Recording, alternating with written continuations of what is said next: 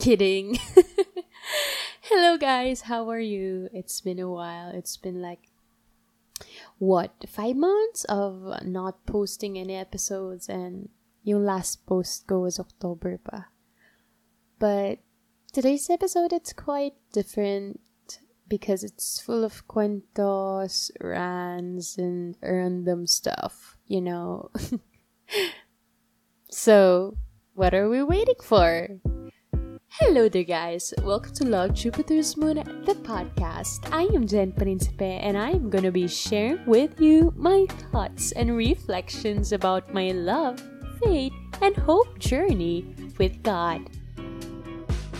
For today's episode, we are gonna be talking about the few things that I've learned now that I am 23. Well, hindi ko naman sinasabi na pag 23 kayo dapat ganito na iniisip nyo, okay? This is just my own thoughts and learnings. So, and I just want to share it. So, yeah. Number one, you cannot do things all by yourself. Period. you know, let me share with you my quick story kung paano ako dati. I used to be so dependent to my friends, um, sa relationship, sa family, as in sa lahat, from smallest up to the biggest things. I tend to be so dependent. And there was a time na I was so broken and yung fear ko is like, iwanan ako. Feeling ko, because I'm too dependent, napapagod yung tao sa akin. That's my thought. And yun, nung nare-rebuild ko yung sarili ko, I was like, okay, this time, hindi na ako magiging dependent. I'm, I'm gonna try to do things all by myself. At this age, kailangan, you know, empowered, intelligent, uh, gold digger, gold digger, a gold, not gold. so, gold digger, I was like, yeah, mahilig ako mag-follow ng mga, ano eh, mga page ng woman empowerment stuff. And, yun, you know, try to be independent, huwag mag-depend masyado sa mga guys. Nung nire-reveal ko yung sarili ko, dun ako actually nag-start on trying to be independent from smallest up to the biggest things. It's like, if may way naman na kaya kong gawing mag-isa, why not do it alone? Why ask help sa ibang tao? Because there's a fear in me na baka pag nag-ask ako sa kanila na nag-ask, mapagod sila. And there's this one time, dito lang, Aaron was like telling me, hey, boyfriend mo ako ah. Sabi niya ganun, nire-remind niya ako. Actually, ilang reminder na yun eh. Because I was so shy. There was a time na hindi ako nakapagdala ng sasakyan ay wala yung sasakyan, hindi available yung sasakyan. And I was asking him if okay lang ba sunduin niya ako. And pasensya na talaga. I was like that. Tapos sabi niya, hey, it's okay. I'm your boyfriend. Okay? Sabi niya gano'n. Sabi ko, oh my gosh, I'm sorry. And okay man pakinggan sa puso ko. Hala, ayoko nang maulit to kasi baka pag naulit to, baka mapagod siya sa akin. Baka maging dependent na naman ako. I was like that. But then again, I thought, nung sa self-assessment ako, I always have this, ano, self-assessment time bago matapos ang araw if okay ba yung mga ginawa ko. Weird ba? But I don't know. Nakasanayin ko lang siya. But, yeah, nung nagsiself-assess ako, I was like, tama ah totoo naman, boyfriend ko naman siya, so it's really okay. And may times na pag nag-uusap kami, um, love, can you remind me if I'm being too much na? And he was like, sasabihin ko naman kasi talaga sa'yo, so don't overthink things. It was like that. Thanks, love you the best. Wow, I'm not calling you Aaron here. I'm calling you love. but, moving on with Aaron, you know, I just ano learned na you cannot really do things all by yourself. Most especially sa mga decisions mo sa life, you know. Right now, hindi ako dependent sa ibang tao, yes. But ever since I started surrendering myself kay Lord, I am so dependent sa Kanya from smallest up to the biggest things. And it's a good thing na you're dependent kay Lord because there are some things that will happen to your life na hindi mo maiintindihan na bakit nangyayari yun. There will be always that big question mark sa buhay mo, sa sarili mo. Lord, why are these things are happening? When I say I depend kay Lord, it means I put my faith in Him in everything that I do in, and in everything that is happening in my life. And you know what? It's been a great help for me up until now.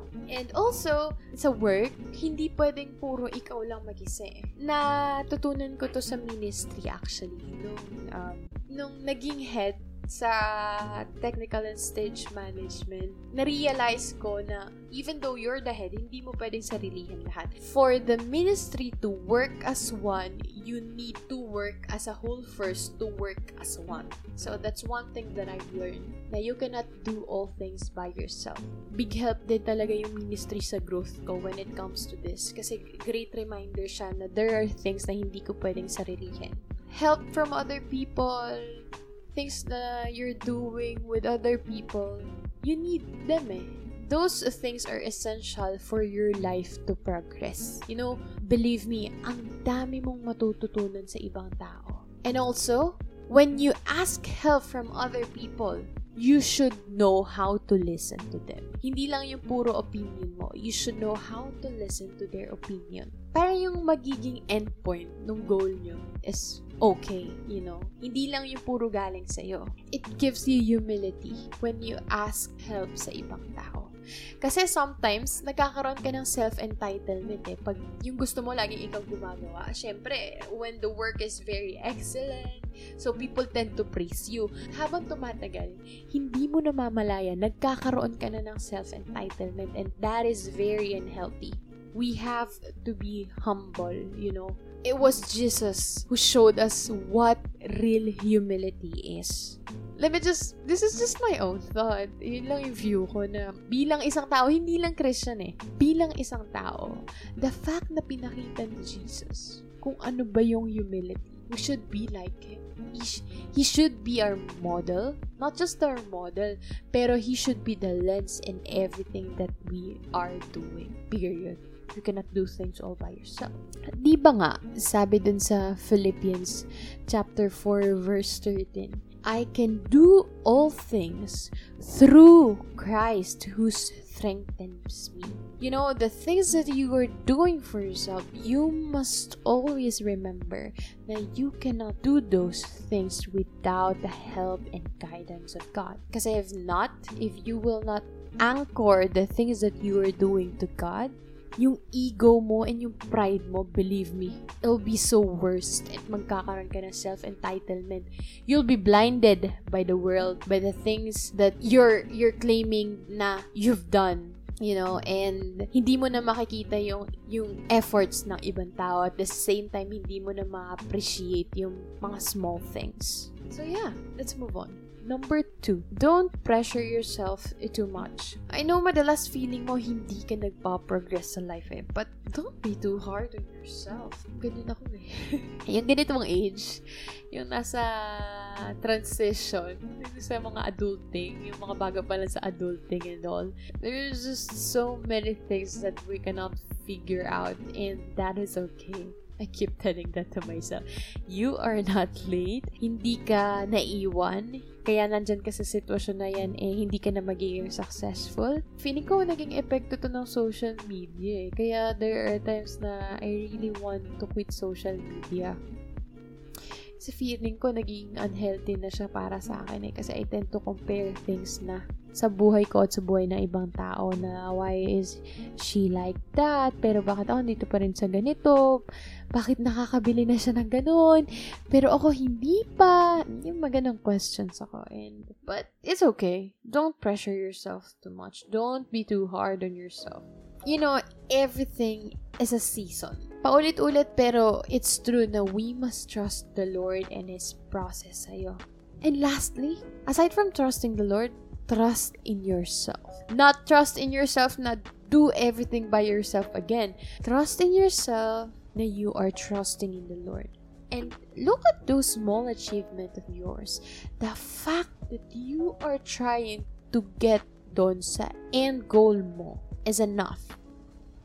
Alang fast forward. There will never be a fast forward when it comes to our goals and dreams. Everything is a process. It's a step by step process. At the same time, iba-iba tayo ng Thailand. Everyone is unique.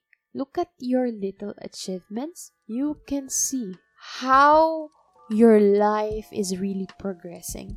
Actually, ako, I was like, pag ganyang anxious ako and pinipressure ko na masyado sarili ko, binabalikan ko yung past journals ko. Kasi nagja-journal ako before nung nagre-rebuild ako ng sarili ko. Ay, sorry. And I was like, oh my gosh, ang dami na pala talagang ano, progress sa buhay ko. And I was just thankful to the Lord na grace pa rin yan na pinapakita niya sa akin yung um, mercy niya sa akin. At the same time, yung progress ko na akala ko hindi naman pala nagpa-progress. Those small achievements, at the same times, those small and big failures are the things na makakatulong sa growth mo rin. You know, the fact that we are thinking about our future and trying our best to strive, it's a good thing na. Basta just don't pressure yourself too much. I'm just so afraid na mag-slack off kasi feeling ko, ang OA ko, sobrang OA ko na tao na pag nag-slack off ako, feeling ko malilate na ako for the rest of my. Kasi feeling ko ang tamad-tamad ko na pag ganun. But to those workaholic person like me, let me just tell you na it's okay to have a rest Even God, nag-rest siya sa creation sa Genesis, di ba? On the seventh day, nag-rest siya. And it's okay to rest to avoid burnouts. Kasi when you don't rest, hindi mo na makakita yung magagandang mangyayari sa buhay mo. Ang tendency, lagi ka na lang stress. Lagi ka na lang pagod. And pag uwi mo ng bahay, feeling mo wala nang magandang nangyayari sa buhay mo kasi paulit-ulit na lang. So that's why it's very important to rest. Number three, have the confidence to decide on some things. And for yourself as well. You cannot do things all by yourself nga, di ba?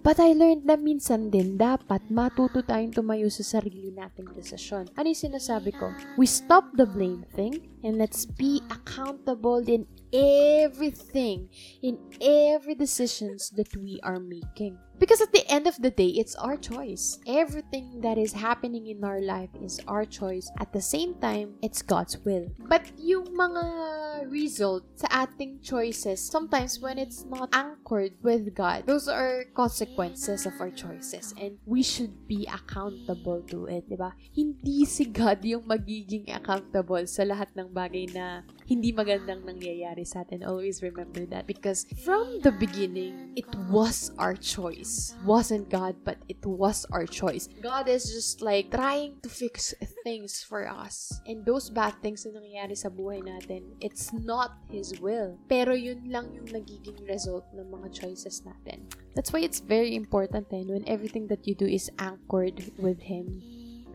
para you'll see the purpose of your life and at the same time, His purpose for you. So, yun lang. Marami pang iba eh. Also, our choice matters. Sa mga maliliit na bagay na dinidecide natin, it matters even sa relationship or sa sarili mo. We're not getting any younger. We're ando na tayo sa part na adulting na nga, ba diba? And let's just, ano, be accountable lang talaga sa mga choices na ginagawa natin. And avoid the blame thing. Yung tipong mag-iisip ka pa kung sino ba talaga may kasalanan. You know, hindi siya magandang tignan for me, ha? Nawawalan ka ng paninindigan sa sarili mo. Ang lalim. Well, that's just my thoughts. Number four, fight in a good way. Bakit fight in a good way? Ako yung tipong tao na sobrang ikli ng pasensya. But I'm always praying to God, Lord, please, patience for patience. It's just when you're having a mad or sad day, I think it's better to stay still. If you're very um mad to someone, you know, minsan talaga eh, naiinis ka na lang ng isang tao or something, so just magod tapos bigla na lang may mang magnanag sa'yo. People that will continue to nag you. But believe me, don't fight. But fight in a good way. When I say fight in a good way, don't speak if you're mad. Don't speak if you're sad in a way. Yung magmamake ka ng decision ng ganit ka at pagod ka believe me, kadalasan yung dulo nun nagsisisi ka na ganun yung uh, sinabi mo. May isang tao na sobrang kinagalitan ko. As in, wabot sa point na nagkasagutan kami and I learned na ako yung nagdada, ako yung nagdala actually, pag sinagot ko siya ng masasakit na bagay, ako yung magdadala, hindi naman siya. Kasi yung guilt andun. Yung part na, shucks, galit kasi ako eh. Yung part na may galit, hindi mawawala. So, nung sumunod, nung nagagalit siya sa akin, ang ginawa ko, hindi nila ako nakinig. I mean, not in a way na hindi ko siya pinansin, pero yes, I heard what that person is saying to me. Pero ang ginawa ko, nagsulat na lang ako sa notebook.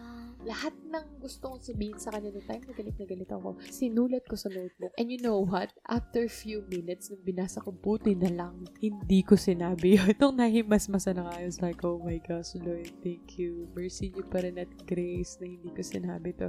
Kasi kung sinabi ko yun, i-risk ko yung relationship. And pag ni-risk yung relationship, ako pa rin yung magdadala. The burden is in you. When you say bad things or impulsive things habang galit ka or malungkot ka.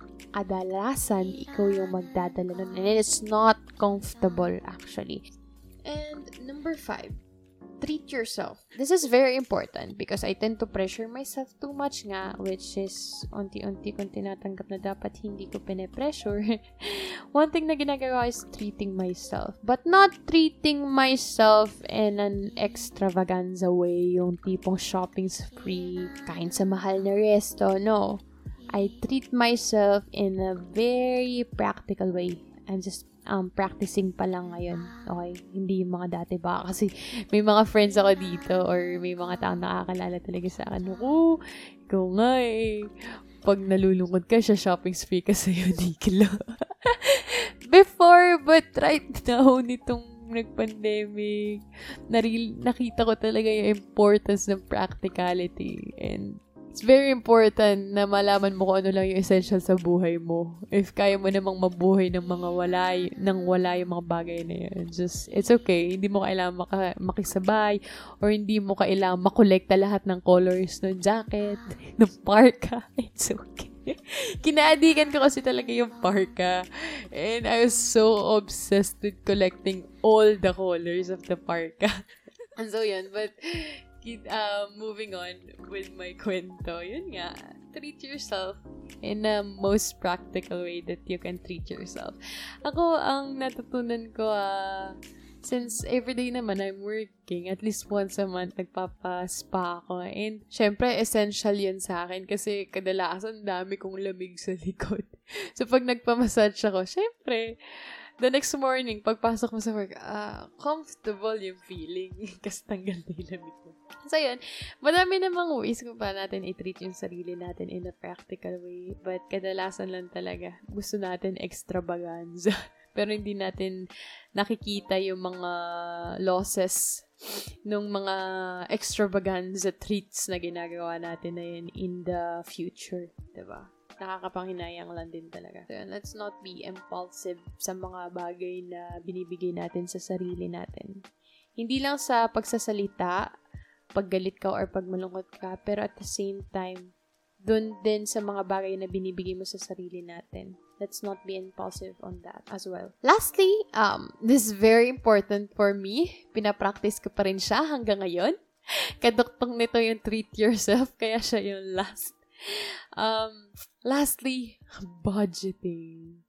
lalo na ngayong pandemic, it's very, very, very vital na you should know how to budget.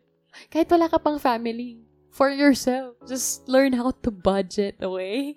Don't overspend. Alam niyo ba, I was so desperate to budget, I even downloaded apps na nagtitrace ng expenses. Nanonood talaga ako ng videos on how can I budget. Pero nag-struggle talaga ako. Pero I know may mga small progress naman. But it's very important na we save up sa kung ano rin yung essential. I'm not saying na mag-save nang mag-save ka na lang tapos hindi mo na ibibigay din yung deserve mo para sa sarili mo, di ba? I'm just saying na don't overspend. Huwag kang mag-spend na lagpas dun sa budget mo.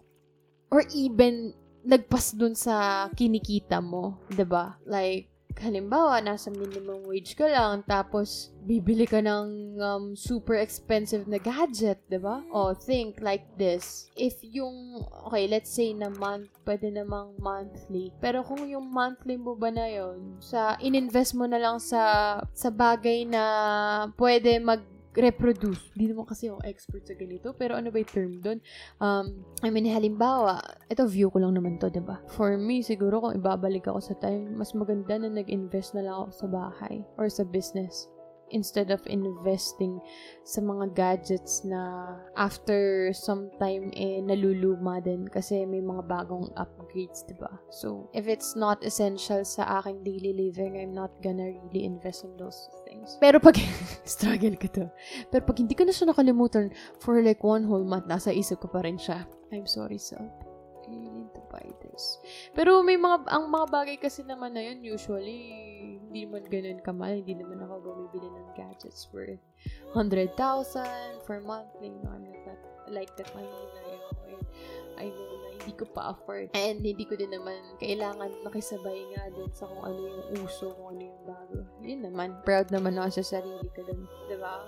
Parang, it's a good practice din eh. Para when you have your own family or kung gusto mo na bumukod ng ikaw lang, wise tayo sa lahat ng ginagawa natin, di ba? It's very important na wise tayo. Kaya nakakatakot din minsan maging impulsive. But yun, there's so many learnings pa, pero hindi ko na siya may isa-isa. Pero ito lang yung mga major learnings na gusto kong i-share. Kasi dito ako nag-struggle madalas. so yun, I hope you had fun listening to my um, rants and cuentos and learnings. So, see you on the next episode. Bye bye.